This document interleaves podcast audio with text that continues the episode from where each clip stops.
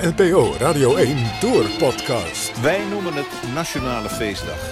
Zij zeggen 14 juillet en de Fransen willen dan zo graag winnen. De kopgroep met Mart Smeets, Joost Vullings en Martijn Hendricks. Wie gaat het worden in die bocht? Het is Groenewegen die op dit moment de leiding neemt. Groenewegen, die gaat winnen. Het zal nog niet waar zijn. Dylan Groenewegen, eindelijk gaat hij deze pakken. Jawel. En wat doet hij? Een vingertje op zijn mond voor jongens. Allemaal die kritiek hadden, even je mond houden. Want ik win hier gewoon de etappe. Dylan Groenewegen, hij deed het en hoe. Zijn eerste overwinning en tevens de mijne. Mijn oranje bril zag er dan toch goed.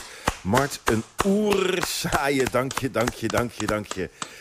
Een oerzaaie etappe, maar wat een machtige sprint toch, Mart? Ja, de beste, de beste sprint van de eerste week van de ronde. En dan moeten we vandaag moeten we er nog uh, afwachten wat er gebeurt. Maar het was uh, uh, volle klasse. Er bestaat een hele mooie Vlaamse uitdrukking. Niet op de foto. En dat was wat er gebeurde. Niet op de foto betekent dat een renner helemaal alleen in een massasprint naar voren rijdt. En die hadden we nog niet gezien. Dus dit was een team met een griffel. Martijn, hij deed ook, hij, dus Dylan Groenewegen, een, een vingertje op de mond. Alsof het publiek moest zwijgen. Heb jij enig idee wat, wat Groenewegen daarmee bedoelde? Ja, dat klopt. Dat hebben we hem gisteravond uh, gevraagd. Hij wilde daarmee inderdaad de criticasters, de mensen die zeiden dat hij niet goed genoeg was om een sprint in de Tour te winnen, uh, het zwijgen doen opleggen. Uh, ja, dat was een beetje, hij gaf toe dat dat een beetje een, een sprintersdingetje is. Wel een beetje het mannetje zijn. Nou, dat heeft hij laten zien. En zeker als je zo imponerend de rest naar de tweede, derde, vierde plek verwijst, dan, dan mag je dat ook wel doen. Dan heb je dat recht van spreken. Vind je dat echt? Ja, jawel. Dat hoort er toch een beetje bij. Een beetje show op, uh, op de finish, in het heetst van de strijd. Ja, maar als de kleine kluiver dat bij Ajax doet... dan vinden we het uh, proleterig voetbalgedrag. Ja, ja, ja, daar kan ik wel weer een beetje inkomen. Maar dat, dat gaan we wielrennen met voetballers vergelijken... en dan uh, zitten we Nee, maar het hoort gewoon over niet. Een, over een uur nog. Ja, ja maar als jij, ah, als, jij een mooie, als, mij, als jij een mooie uitzending maakt... dan ga je ook niet met je vinger voor je mond zitten. Nee, dat klopt. Maar ja, ik, nu gaan we denk ik twee werelden vergelijken. Ik denk dat je als dit... dit ik vind het niet ook heel erg uh, uh, ophitsend werken. Het is gewoon een vingertje. Het is, het is ja... Uh, het, ik vind het show, maar ik vind het wel, ik vind het wel mogen. Maar wat mij bevreemde is... Heeft hij dan zoveel kritiek gehad de afgelopen dagen? Ik heb daar helemaal niks van meegekregen dan. Alsof, alsof de kranten mij waren de mensen wel volgens mij stelden de mensen wel hun vraagtekens van oei oei oei, kan die het wel? Want de eerste twee ritten viel het gewoon, uh, viel het gewoon tegen. Hij had daar zelf een, een, duidelijke verklaring voor. Mijn benen zijn niet goed. Ja, dat lijkt me als wielrenner uh, uh, vrij handig om, die, om wel, wel goede, goede benen te hebben. Maar die heeft hij in de ploegentijdrit teruggevonden. Daar is hij door een soort grens heen getrapt van oh, zo, zo moet het. En ja, die power zit er weer in. En hij is wel uitgelachen, las ik vanochtend. Of uitgelachen. Uh, uh, een Nederlandse uh, luisteraar van de podcast van Lance Armstrong had gevraagd: kan Groenewegen een sprint winnen? En toen heeft Lance op zijn Texaans gezegd: van hell no, he's not good enough. Nou, en die heeft hij, die heeft hij nu ah. laten zien dat hij, die, dat hij het wel kan. Dus dat was eigenlijk voor Lance Armstrong bedoeld. Nou, dan ben ik het er wel weer mee eens met dat vingertje. uh, goed, Martijn, gisteren zat je tussen de kikkers en de kakkers. Golfkakkers, wel te verstaan. Ja, waar heeft de ronde je nu gebracht? Ik zit in de finishplaats van, uh, van gisteren. Samen met wat ploegen in het hotel. Uh, direct energie uh, staat op de oprit. Het uitzicht is niet zo prachtig als gisteren met de kikkers. Ik kijk op de schoorsteen van de keuken uit. Dus het raam heb ik voor de zekerheid maar gesloten gehouden. Heb je nog wel een kaarsje opgestoken in die prachtige kathedraal in Chartres? Nee, daar ben ik niet geweest. Er was gisteren een hele lange verplaatsing. De renners moesten 230 kilometer afleggen. Maar voor ons hadden ze 270 kilometer in petto. Dus het was uh, doorrijden naar de finish.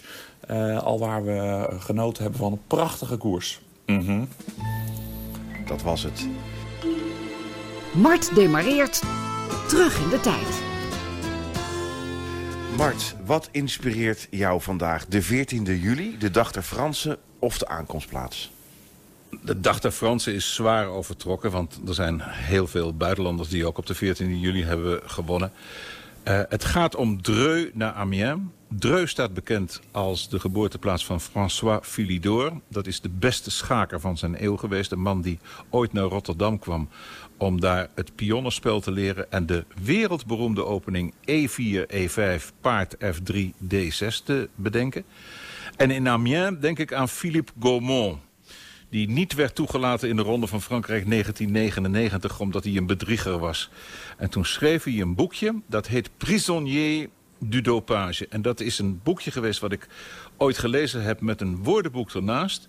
En dat heeft mijn ogen wel geopend hoe het dopingspook in het peloton kwam. Daar was hij heel erg open uh, over. Hij was 40 jaar oud toen hij met een knetterende hartaanval neerviel. Waarschijnlijk door de doping ook, of niet? Veroorzaakt door lang Ja, dat is een aanname. Maar dat doe ik niet aan. Ja. Nee. Mm. Overigens leuk om daarop uh, in te haken. De, de, een Frans uh, wetenschappelijk bureau heeft een keer onderzoek gedaan naar, naar honderden uh, Franse toerrenners. Vanaf de jaren 40 tot en met de jaren 80. nou ja, we weten allemaal dat er wel eens een snoepje werd genuttigd in het peloton. Wat doet dat nou met de levensverwachting? Een wielrenner werd gemiddeld 4,5 jaar ouder dan de gemiddelde Fransman. Dat vond ik wel weer een fijn statistiekje. Ja. ja, misschien omdat ze dat snoepje met water innemen en niet met wijn. Dat kan natuurlijk ook zijn. Uh, dat, dat, het verschil. Nou ja, goed, dat, uh, dat staat mij niet meer bij wat uh, nog de voetnoten waren in het onderzoek. Maar, maar Mart, vertel eens over dat boekje. Dat opende voor jou de, de, de ogen. Wat, wat, las je daar waardoor je dacht, mijn hemel, zit het zo in elkaar? Ehm, dat ze wielrenners zich in handen gooiden van veeartsen bijvoorbeeld. Dat kan ik me nog herinneren. Dat Van de Broeken, VDB, zoals ze hem noemen in België... dat dat zijn dopingmaat werd. En later werd dat uh, Miller, David Miller... Uh, die in wat is het, 2004 gepakt werd. En hij is er heel erg open in. Uh, Gaumont was een, een, jongen van de straat, van de cafés, van de friterieën, van alles. En hij had wer werkelijk niets te verbergen. En hij noemde het toen al, toen dat boekje uitkwam, alles bij naam. Terwijl wij toen tiptoeend door die hele dopingwereld liepen... schreef hij al dat boekje. Hij was geen groot coureur. Hij won als grootste koers uh, Gent-Wevelgem. Maar zoals gezegd, in 1999 werd hij persoonlijk de toegang tot de Tour geweigerd. Dat draaiden we ons toen ook voor om. En nu is het gewoon een feit dat telt op zijn erelijst. Ja, en, en, en dat, je hebt het boek gelezen, maar dat boek, boekje heeft toen weinig impact gehad. Terwijl het stond er eigenlijk allemaal al toen. Ja, maar als je het niet wilt, dan, dan bestaat het ook niet. En ik werd erop geattendeerd door een Franse collega van, van de televisie. En die zei, dat, dat moet je eens lezen. Daar staan dingen in, uh, daar vallen je schellen van de ogen. Het routeboek. We gaan ook altijd iedere dag naar de dag van vandaag kijken. Maar ik wil ook alvast eventjes naar morgen kijken, Martijn. Uh, ja, dan gaan we de kasseien op. Is dat al het, ja, eigenlijk het gesprek van de dag in het peloton? En liggen de renners daar al wakker van? Het heeft er in zoverre mee te maken dat ze zo, dat ze zo met morgen bezig zijn... dat vandaag uh, een dag gaat worden zoals gisteren. Om even oh, heel jee. veel tijdsbepaling in één zin te gebruiken. Het, het gaat vandaag niet uh, heel erg spannend worden. Inderdaad, omdat we morgen uh, over de kasseien naar Roubaix gaan. Dat wordt een etappe om van te smullen. Dat wordt een etappe om van te genieten. Dat wordt een etappe om op het puntje van je stoel te zitten. Maar dat is helaas pas morgen, Joost en Mart. Vandaag moeten we nog even uh, overleven met de etappe naar Amiens.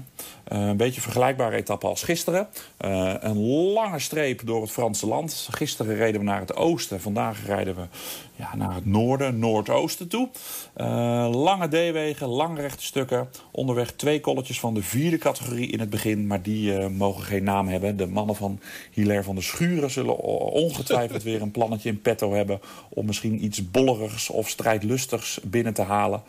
Uh, maar verder is de etappe erg vergelijkbaar uh, met die van gisteren. Wat ik overigens nog wel fijn vond om te zien op Strava... dat is een soort Facebook voor wielrenners... waar je kan zien hoe hard en waar fietsers, wielrenners hebben gefietst. De etappe van gisteren had, een, had 2200 hoogtemeters. Nou, als jij en ik door het Nederlandse land gaan fietsen... dan komen we, als er twee viaducten in zitten, op 40. Maar 2200 hoogtemeters, dat is gewoon twee keer de Alpe d'Huez... Dus Dylan Groenewegen kan zeggen dat hij gisteren een etappe met evenveel hoogtemeters als twee keer de Alpe d'Huez gewonnen heeft. Frans vlak noemen ze dat ook wel in het peloton. Een etappe als gisteren. Maar het is een bergetappe gewonnen. Ja, hij heeft, het, bleef een, uh, het bleef een saaie etappe, helemaal mee eens. Maar hij heeft hem toch maar mooi. Uh, hij heeft toch inderdaad een bergetappe gewonnen. Zo kunnen we Dylan Groenewegen vanaf nu be, benoemen. Een ras-echte klimmer. Ja, eigenlijk moet ook Dillon zeggen, hè, als Amsterdam. Dillon Groenewegen heet hij eigenlijk. Zeg, ik moest gisteren wel lachen toen de koers begon. Die, die Alfredo, die, die, die, die Fransman, die, die demareerde... en die dacht al de 100 meter, waar ben ik eigenlijk aan, begonnen... en liet zich weer terugzakken. Ik vond het wel een vrij, vrij komisch begin van, van een etappe... waarin uiteindelijk ook twee renners op kop hebben gereden... en allebei zijn teruggegrepen. Ik kan me dat niet herinneren. Mark, kan jij je zo'n zo, zoveel gekkigheid herinneren? Nee, maar dat geeft aan dat dit soort etappes niet meer opgenomen moeten worden in de koers. Het wielrennen heeft, is veranderd. Dat zie je aan alle proteststemmen uh, van gisteravond. En er zijn nog altijd ouderwetse ideeën. En die ouderwetse ideeën passen dan niet in het nieuwe wielrennen. De ouderwetse ideeën zijn uh, renners van onbekende ploegen... die in de eerste weken reclame mogen maken voor hun kleine sponsor. Nou, daar voldeden de Fransen volledig aan. Maar dan komen we in de nieuwe gedachte. Maak kortere etappes, die zijn spannender. Dan heeft het publiek meer plezier. Want je zal toch gisteren de hele middag hebben moeten kijken. Dat, dat, dat kan niet. Uh, de wereld verandert. En zelfs ik ga daarin mee. De renners zijn er overigens wel uh, blij mee. Die gaven gisteren op de finish uh, geruiterlijk toe dat het waarschijnlijk voor mij niet echt leuk was. Maar zij hadden gisteren even een prima snipperdagje. Na alle, alle hectiek was dit gisteren voor hen de eerste rustige dag... waarin ze eens even bij konden komen en waarin het niet volle bak koers was. Maar ik ben het ook wel met, met Mart eens dat we hieraan wat moeten doen. Misschien moeten we terug naar explosievere ritten en de Tour inkorten van, uh, van drie naar twee weken. Dat zijn plannen die wel op tafel liggen. Maar één keer raden wie daar tegen is. Voilà, de ASO. Ja, maar daar gaat het om geld. Dat klopt. Overigens, Joost, uh, nog even uit ja. de geschiedenisboeken. Uh, en daar komt Amiens ook terug. De etappe Evreux-Amiens in 1993. Ik zit even heel snel op te zoeken. Gewonnen door Johan Bruineel. 157 kilometer. De snelste etappe toen ooit gereden. 47 kilometer en nog wat gemiddeld deed meneer Bruineel er toen over. Uh, dat, dat was iets ongelooflijks wat hij toen deed. En dat is dezelfde Bruineel, als jij hem nog herinnert... die tien jaar schorsing op het ogenblik uitziet... omdat hij um, Brothers in Arms was met de hele Armstrong-familie. Overigens wel twee etappes zien? Ja, gaan we die, gaan we die nog terugzien, die Bruineel, ja, na die schorsing? Denk... Hij mag in, 19, of in 2024 mag hij weer uh, officieel uh, in de sport terugkomen. Niet alleen de wielersport, maar in de sport mag hij terugkomen. Want hij is voor tien jaar in de ijskast gezet. En wat denk je? Gaan we hem terugzien in het peloton? Um, ja, want, want die kriebel zal er wel in zitten. Die man van Isegem, hij, hij heeft altijd in de wielersport ontzettend veel geld verdiend. Dat ook nog eens een keer. Hij, hij, hij had er een goede plaats in. Dat kwam omdat hij alle talen sprak. En omdat hij doortrapt was. Uh, nu bijvoorbeeld schrijft hij blogs. Je bent gek als je blogs doet op het ogenblik. Of podcast doet hij ook aan. En daarin valt hij alles en iedereen aan wat hij maar kan. Oh, en waarop? Op, op, op moraal hoop ik toch niet? ja, ja. Hij heeft, hij heeft Ino... Ja, ja, hij, verleden week heeft hij Ino geweldig de, de oren gewassen en geroepen van... man, voordat jij je grote scheur opentrekt, denk dan even aan je eigen verleden. Ja. ja. Het verleden is altijd zo mooi in de wielrennerij. De natte vinger. Nou heren, het wordt weer tijd voor de natte vinger... En omdat ik gisteren heb gewonnen, mag ik vandaag beginnen. En ja, mijn oranje bril wordt echt steeds groter. Het is echt een belachelijk montuur aan het worden. Uh, ja, ik ga weer voor uh, Dillon Groenewegen. Die gaat vandaag weer iedereen erop leggen. Martijn, en wie gaat er volgens jou winnen? Volgens mij gaat winnen Fernando Gaviria. Hij heeft geleerd van uh, de les van, uh, van gisteren. Hij weet hoe hij Dillon moet uh, verslaan en dat zal hij dan ook doen. En jij, Mart? Ja, ik, ik, ik wilde ook Groenewegen zeggen. Want als je dit in je benen hebt... en je hebt vandaag een iets wat kortere etappe... die niet zo heel erg moeilijk is... en de aankomst is ook iets wat makkelijker dan gisteren... dan kan het haast niet zijn dat op de golven van je gevoelens van gisteren... en ook van gisteravond en van zelfs die vinger op de lippen... dat je daarin doorgaat. Dus ik ben het met je eens. Wij, wij rijden een tandem vandaag. Fantastisch. Oh ja, maar als dat mag, als we ineens eh, dezelfde voorspellingen mogen doen, drieën. Ja, maar- dan wil ik ook. Ja, maar dan dat gaan mag, we een, eh, een fiets met. z'n- Dan ga ik op de bagagedrager, zeg ik gewoon ook Groeneweg. Gezellig, jongens. Met z'n drieën voor Dillon. Nou, dat, eh, ik hoop niet. Ik hoop dat hij dit hoort. Dat hij zich gesteund voelt door de kopgroep. Hij zal weinig aan ons hebben als we voor hem uitfietsen. Maar goed, eh, hij gaat dus winnen als het aan ons ligt. Eh, dank voor het luisteren en ademen.